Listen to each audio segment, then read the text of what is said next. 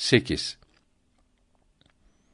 Her bid'at sahibi, Kur'an-ı Kerim'de ve hadis-i şeriflerde manaları açık olmayan itikat bilgilerinde yanlış tevil yaparak yanlış mana çıkardığı için hak yoldan ayrılmıştır.